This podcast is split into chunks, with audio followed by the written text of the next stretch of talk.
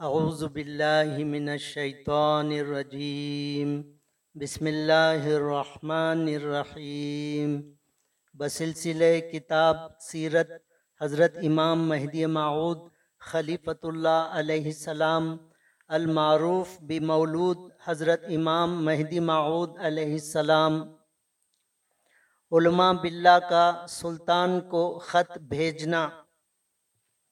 پس جتنے علماء باللہ مہدی معود علیہ السلام کی تصدیق سے مشرف ہوئے تھے، شہر ہریو میں سلطان حسین شاہ خراسان کے نام پر خط روانہ کیا کہ ہم سب نے ایک سال تک حضرت میران سید محمد مہدی معود علیہ السلام کے دعوے مہدیت کے متعلق بحث کیا۔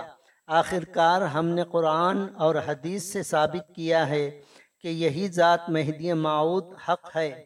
ہم نے تصدیق کر لی۔ سلطان مذکور نے چار علماء یعنی اول شیخ علی فیاض، دوم ملا درویش محمد، سوم حاجی محمد ہردو خراسانی، چہارم عبد السمد ہمدانی کو طلب کر کے کہا کہ یہ دعویٰ بڑا ہے، اچھی طرح تحقیق کرنی چاہیے۔ اگر صادق ثابت ہو تو اطاعت قبول کرنی چاہیے۔ علماء مذکور نے عرض کیا کہ ہم کو بھی فکر کرنی چاہیے اور ایسی حجت چاہیے کہ منقطع نہ ہو۔ اس کے بعد انہوں نے دو مہینے کی محلت طلب کی اور کہا کہ کتب خانہ ہمارے حوالے کیا جائے تاکہ اچھی طرح تحقیق کریں اور بعد تحقیق چار سوال اخذ کر کے روانہ ہوئے اور آپس میں اتفاق کیا کہ جس وقت مہدی علیہ السلام سے سوال کریں، ملا علی فیاض کے سوائے دوسرا شخص بات نہ کرے۔ پس جب حضرت مہدی علیہ السلام کی خدمت میں پہنچے، آن سرور علیہ السلام نے قرآن کا بیان شروع فرمایا اور تین آیتوں کا بیان کیا۔ پس علماء نے پہلا سوال کیا کہ آپ خود کو مہدی معود علیہ السلام کہلاتے ہو۔ امام علیہ السلام نے فرمایا کہ بندہ نہیں کہلاتا ہے، بلکہ فرمان خدا ہوتا ہے کہ ہم نے تجھ کو مہدی معود کیا ہے اور تو مہدی معود آخر الزماں ہے۔ دوسرا، پھر سوال کیا کہ آپ کیا مذہب رکھتے ہو؟ فرمایا کہ ہمارا مذہب کتاب اللہ اور سنت محمد الرسول اللہ صلی اللہ علیہ وسلم ہے۔ تیسرا، پھر پوچھا کہ آپ کس تفسیر پر قرآن کا بیان کرتے ہو؟ فرمایا کہ بندہ مراد اللہ تفسیر بیان کرتا ہے، جو تفسیر اور اس کے سوائے جو بات اس بندے کے بیان کے موافق ہے، صحیح ہے، ورنہ غلط ہے۔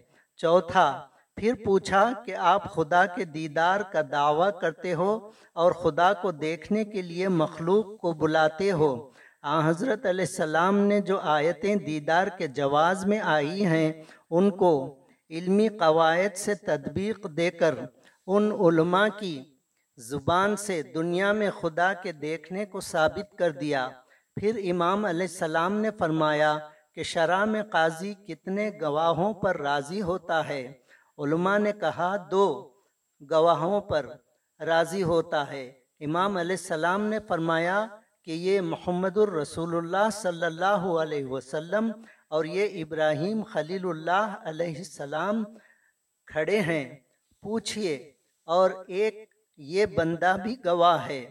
اسی وقت مولانا علی نے جازب ہو کر تصدیق کر لی اور کہا کہ خدا کی قسم، ہمارے لیے یہی ایک گواہ کافی ہے۔ دوسرے تینوں علماء نے بھی آمنا و صدقنا کہنا شروع کیا اور تین علماء نے حضرت مہدی علیہ السلام کی صحبت اختیار کی اور مولانا عبد السمد کو سلطان کے پاس روانہ کیا اور مہدی معود علیہ السلام کی تصدیق کرنے کی خبر سلطان کو پہنچائی۔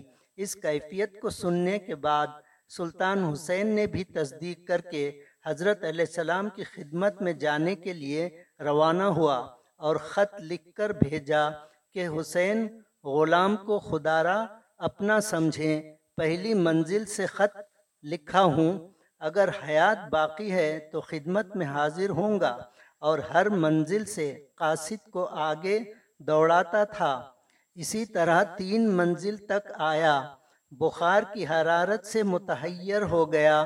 چونکہ راستہ دور تھا، چند منازل کے بعد جان جانا کے حوالے کی۔ اور سلطان کا جنازہ فرح میں دکھایا گیا تو امام مہدی معود علیہ السلام نے صحابہ رضی اللہ تعالی عنہما کی جماعت کے ساتھ سلطان کے جنازے کی نماز ادا فرمائی۔